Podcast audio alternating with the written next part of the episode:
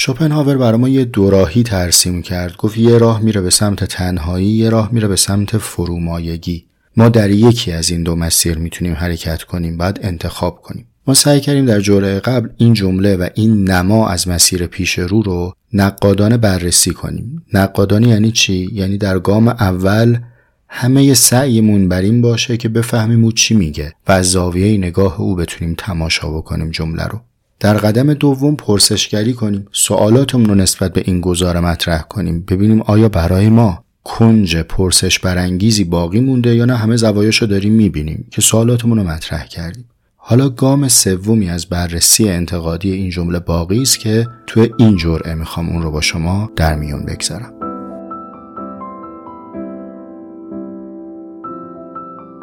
می میشنوید مجموعه جستارک هایی با طعم حکمت زندگی. که جرعه جرعه مهمان من حسام ایپکچی هستید.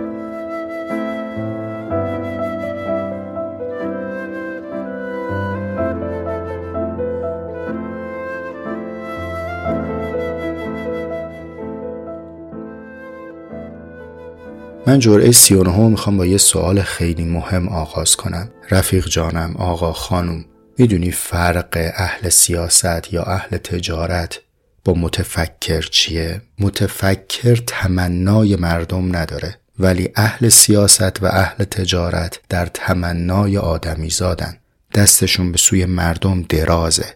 چون سیاست مداری که هوادار نداشته باشه رهرو و پیرو نداشته باشه که سیاست مدار نمیشه. کاسبی که مشتری نداشته باشه دکانی که پاخور نداشته باشه تاجر و تجارت خونه نمیشه. اینا هویتشون تمنای از مردمه. اعتبارشون به مقبولیت در برابر مردمه. هویتشون شعن بودنشون وابسته است به مقبولیت از جانب مردم. اما متفکر مستقنیه بینیاز از آدم هاست. به همین خاطر متفکر اصیل پی دار و دست پروری و گعده و حلقه داری نیست.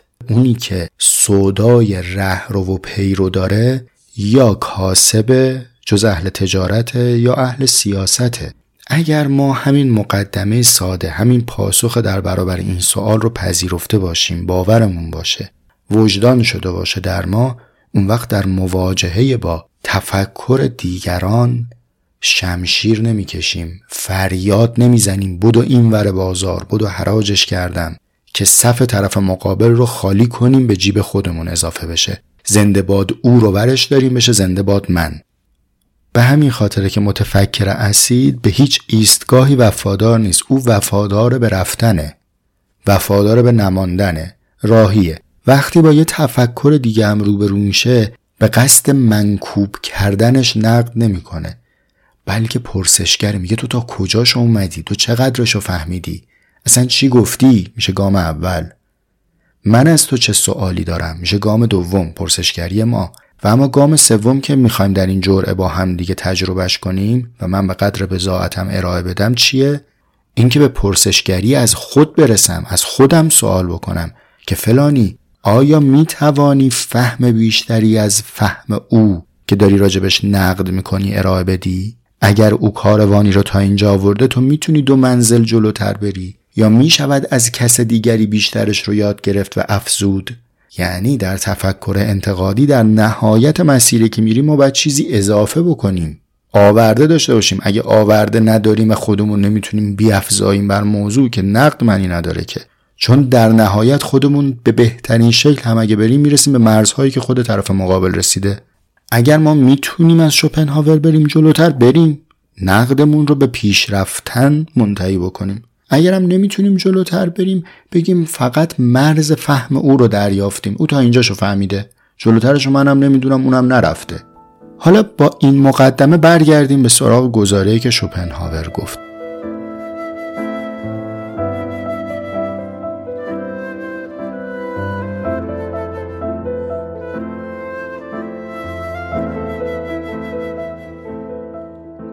من یک مسئله یا یک ناآرامی دارم با نگرش شوپنهاور که مشتاقم می‌کنه برای پیشروی کردن از مرزهای فهم او. مشکلم رو هم می‌تونم اینطوری برای شما تعریف بکنم که او رو در تبیین مسائل یا در پاسخگویی به سوالات خیلی سلبی می‌بینم.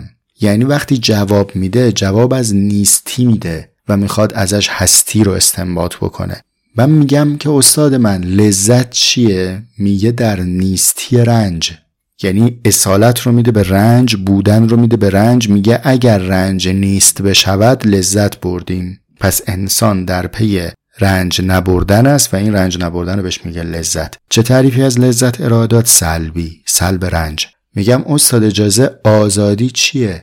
میگه نیستی مانع در برابر اراده می‌شود آزادی. میگم استاد حق چیه؟ جواب میده میگه اونایی که به دنبال تعریف حق هستن دارن آب در هاون میکوبن. حق تعریفش نیستی ظلمه. حق طلبی یعنی ظالم نبودن. تو سلب ظلم کن نفی ظالم کن میشه حق و حق طلبی. تونستم برسونم ارزم رو. یعنی ما هرچه که سوال کردیم سوالای اساسی پاسخش سلبی بود. به چه نیست می‌رسیدیم؟ این روش سلبی اتفاقا روش خوبیه. یعنی روش روش غلطی نیست. منتها موضوع اینه که ما رو به چنیست ها میرسونه. و همچنان مسئله من با هستی لذت هستی آزادی هستی حق لاینحل باقی میمونه. اتفاق دیگه ای که در تفکر شوپنهاور هست اینکه شوپنهاور در افقی داره هستی رو می‌بینه که دکارت تبیین کرده. یعنی بر اساس یک سوبژکتیویته. بر این اساس که جدا کردیم. یک سمت عالم منم که فاعل شناسا هستم سوژه هستم. سمت دیگر چیزهایی هست که برابر من ایستاده و ابژه های منه. این ابژه ها انبوهی از چیزهاست. البته که من می‌تونم یه ابر ابژه هم تصور کنم. اسمشو بذارم خالق بشه بزرگتر همه ابژه های دیگه. بگم بقیه از او گرفتن هرچی گرفتن. اما بالاخره او هم ابژه است چون من تصورش کردم و در ذهن خودم تعریفش کردم. شما وقتی تعریف داری از چیزی یعنی احاطه داری بر آن چیز. خب اسم چطوری داری همچین نسبتی رو میدی به شوپنهاور؟ از سطر اول کتاب اصلیش یعنی شما کتاب جهان چون اراده تصور رو که باز می‌کنی بند یک اولین جمله اینطور آغاز میشه که جهان تصور من است. یعنی من چیزی در جهان نیستم بلکه جهان چیزی در منه. شما که در تصورتون نیستین تصور در شما دیگه. انگار که تویی که جهان را احاطه کردی. این میشه اون سوبژکتیویته افراطی. خب آیا شوپنهاور در همینجا متوقف مونده؟ نه. داره به سمت یک ساحلی حرکت می‌کنه. اما تردید هست که آیا به اون سرزمین خشک موعود رسیده یا نرسیده؟ به چه ساحلی حرکت می‌کنه؟ او جهان رو فقط جهان همچون تصور نمی‌دونه. یه جهان دیگری رو هم مفروض داره. به اون میگه جهان همچون اراده. حالا اینکه چه چیزی رو داره اراده تعریف می‌کنه اینجا ما نمی‌تونیم الان بحث بکنیم. چون دنباله فلسفه کانتیست یعنی شیء فی نفسه رو داره بهش میگه اراده با توضیحات خودش و انتقادهایی که او به کانت وارد کرده. یعنی خود شوپنهاور در تفکر انتقادی برای ما الگوه. رفته حرف کانتو فهمیده تا افق فهم او پیش رفته بعد سعی کرده چیزی رو بر فهم او اضافه کنه. حالا آن چیز چی بوده؟ میگه یه جهان همچون اراده ای هم هست که اوصاف متفاوتی داره به نسبت جهان همچون تصور و این جهان همچون اراده است که منو در بر گرفته. منتها از قضا در برابر این اراده هم باز مسیر سلبی میره. یعنی وقتی که می‌خواد بیاد در حکمت عملی به ما راه و روش زندگی درس بده میگه برای فرامایه بودن برای فرزانگی فرزیستگی باید یک روش سلبی پیش بریم یه کاری نکنیم یه چیزی نخوایم. میگیم خب چه کاری نکنیم چه چیزی نخوایم؟ یه موازنه منفی تعریف می‌کنه مثل الله کلنگ بین من و دیگری. میگه تو هر چی که در دیگری میل نکنی در دیگری حل نشی من وزینتری داری. یعنی هرچی دیگران در تو کمتر باشن منت میاد بالاتر. میشه فرامایه هرچه خودتو در دیگران حل بکنی منت سبکتر و توهیتر میشه میشه فرومایه. تونستین تجسم کنین در ذهنتون مثل الله کلنگ منفی هم میرن حتی در مواجهه با اون جهان اراده هم میگه اگر می‌خوای خوب زندگی کنی باید نخوای. میگیم چی نخوای؟ میگه حتی خود زندگی رو هم از زندگی نخواه اونجایی که در بحث انکار اراده زندگی حرف می‌زنه که در جرعه مستقلی راجبش حرف زدیم. و می‌دونیم امروز که دیگه منظورش خودکشی نیست. اتفاقا خودکشی رو تحمیل اراده خود بر زندگی می‌دونه. بلکه یک مفهوم دیگری رو داره مطرح می‌کنه به اسم انکار اراده زندگی. میگه این راه و رسم سعادت. حالا در این شیوه نگریستن معلومه که شوپنهاور باید بین با دیگران بودن و فرزانگی نسبت غیرقابل جمعی و مفروض دونسته باشه. اما آیا ما می‌تونیم به این فهم اضافه کنیم و می‌تونیم نحوه روایت دیگری از نسبت من با دیگری داشته باشیم؟ پاسخش بله است. این راهیه که متفکران بعد از شوپنهاور پیمودن. اگر من بخوام وفادار به متن و به فلسفه شوپنهاور بحثم رو پیش ببرم باید همینجا بیستم. چون شوپنهاور تا اینجا رو گفته. ولی صرفا از باب مثال می‌خوام فهم متفکر دیگری رو هم اضافه بکنم به فهم شوپنهاوری که گام سوم رو طی بکنیم. یعنی بتونیم حرکت به پیش داشته باشیم. نفس تازه بکنم تو ادامه جرعه میگم براتون.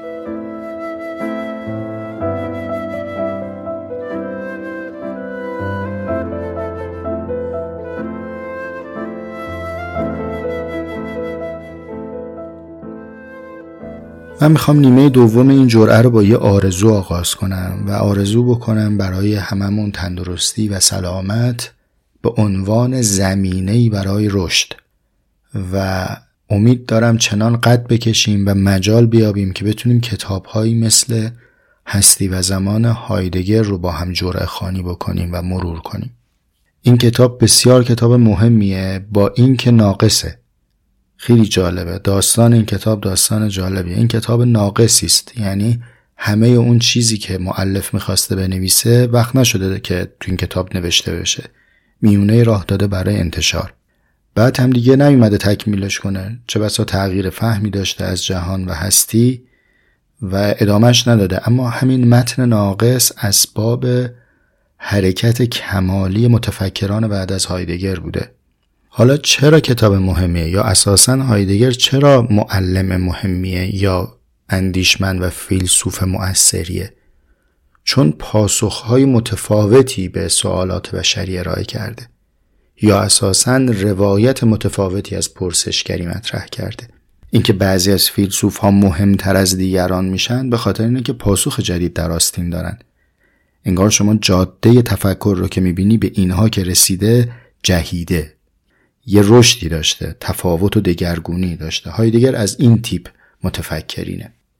اما چیه روایت متفاوت هایدگر برخلاف شوپنهاور که میگه جهان تصور من است او میگه انسان آنی است که در جهان است.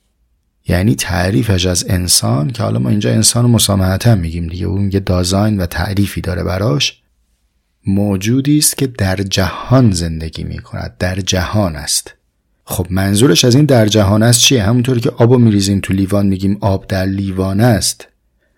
یا گل در گلدانه است و همین تعبیر میگه انسان در جهان است. خب این که شق القمری نیست این که های هوی نداره. او یه توصیفی داره و دقتهایی در این نسبت هست بین انسان و جهان که اگر روزی رسیدیم به مطالعهش باید در موردش فکر بکنیم. قاعدتا اگر که به همین سادگی بود که نسبت ظرف و مظروف رو می‌خواست به ما بگه این خیلی حکمت درشتی نبود که ما بخوایم براش دست بزنیم و هورا بکشیم. نه ما انبوهی از متفکرین متعجب بمونن. از شاهکار او.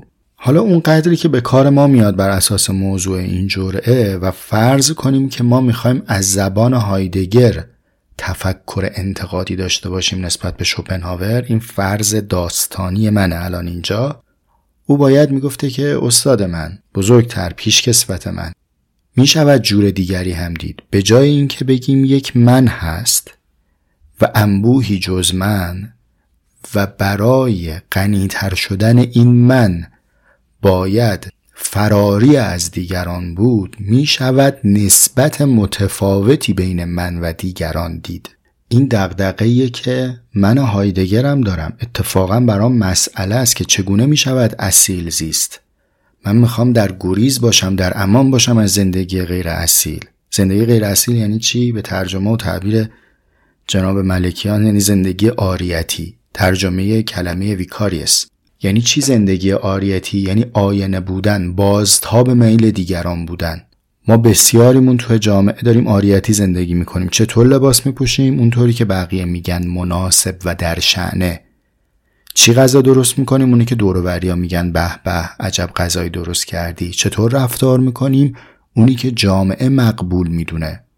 بعد ما از خودمون چی داریم؟ هیچی. ما فقط بازتاب میل دیگرانی های دیگه میگه آره منم این دردو دارم ولی نمیام یه کلمه کلی تنها بودن رو بذارم وسط و بگم برای در امان موندن از زندگی غیر اصیل باید تنهایی برگزید. نه. اتفاقا خود من مارتین هایدگر بسیار حز می‌کنم از زندگی کردن میان مردمان روستا.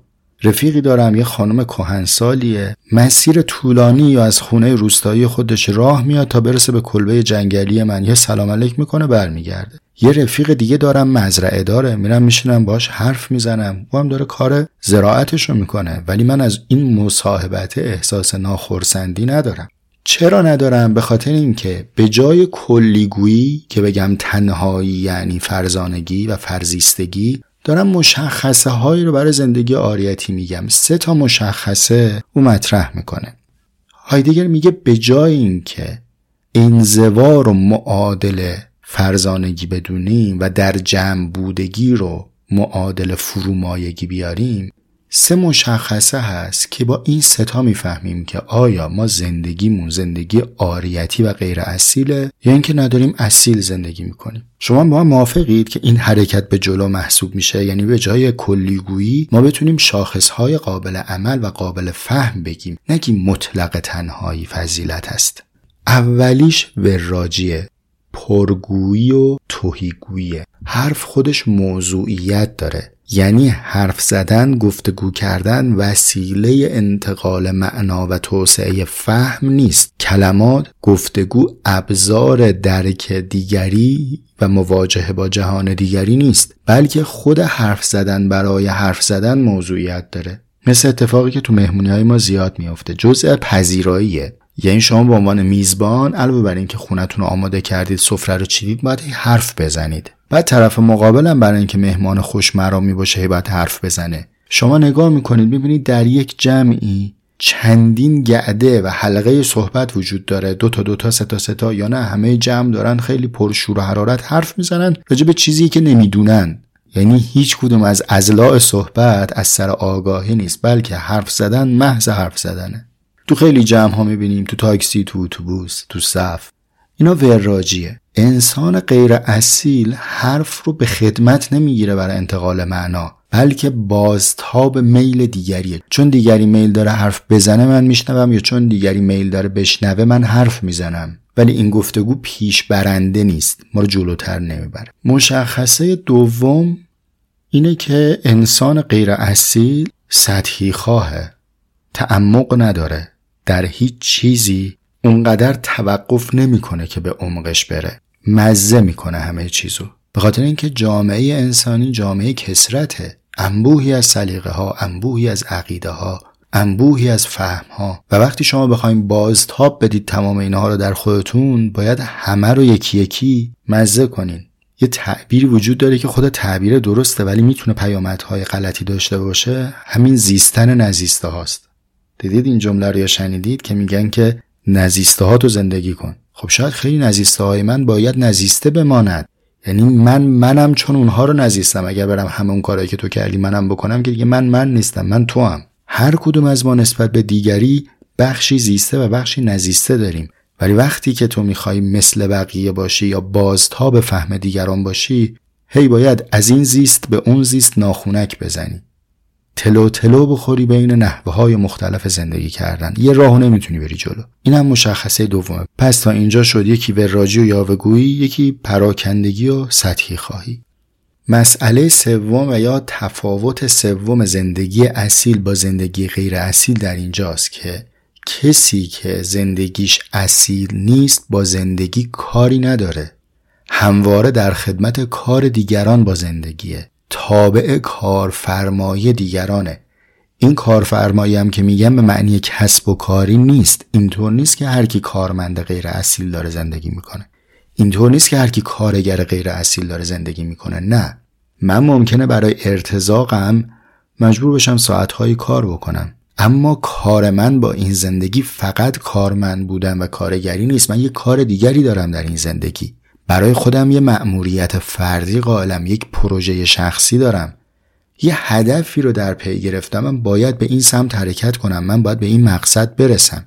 اینکه زندگی های آمیخته به فقر، رنج و محرومیت در جوامع بدمدیریت، بدحاکم و نیازمند غیر اصیل میشه به خاطر اینکه فرصت رسیدن به کار اصیل به کسی نمیدن. وقت نداری فکر بکنی به اینکه خب من کارم چیه تو این زندگی؟ این میشه زندگی گیج زندگی بیقصد. اما زندگی اصیل همواره به سوی قصدی داره حرکت می‌کنه.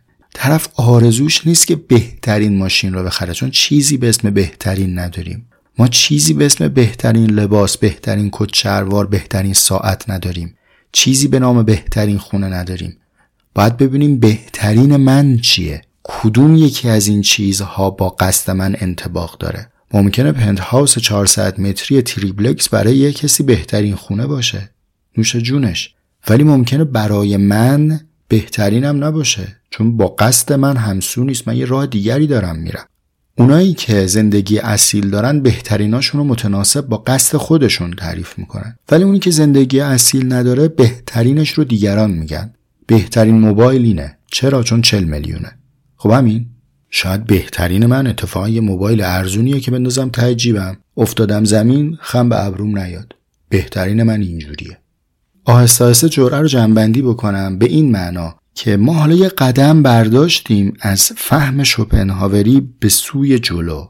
چرا میگیم جلو؟ مگه مکانه که بگیم رفتیم جلوتر؟ نه. چون زرافت بیشتری در فهم ایجاد شد. دیگه یه کلمه نتراشیده ای مثل تنهایی وسط نیست. این کنده تنهایی تراش خورد و از توش راهکار در اومد اینه که من عرض می‌کنم ما در مرحله پایانی تفکر انتقادی بهتره برسیم به این پرسش از خود که من می‌تونم بهش اضافه کنم. بله می‌تونم. من یه جای دیگه چیزایی شنیدم. که اینو می‌بره جلوتر. و حالا میگم شوپنهاور من فهمیدم منظورت چیه ولی یه روایت دقیق تری وجود داره. به جایی که بیام بگم برای فرزیستن فرزی بودن فرزانه بودن باید تنها بود میگم نه تنهایی ذاتا ارزش نیست بلکه باید اصیل زیست. باید در میان مردم بود اما غرق مردم نبود. باید در نسبتی با دیگران ایستاد که فرصت رشد و تعالی به من خودمون بدیم.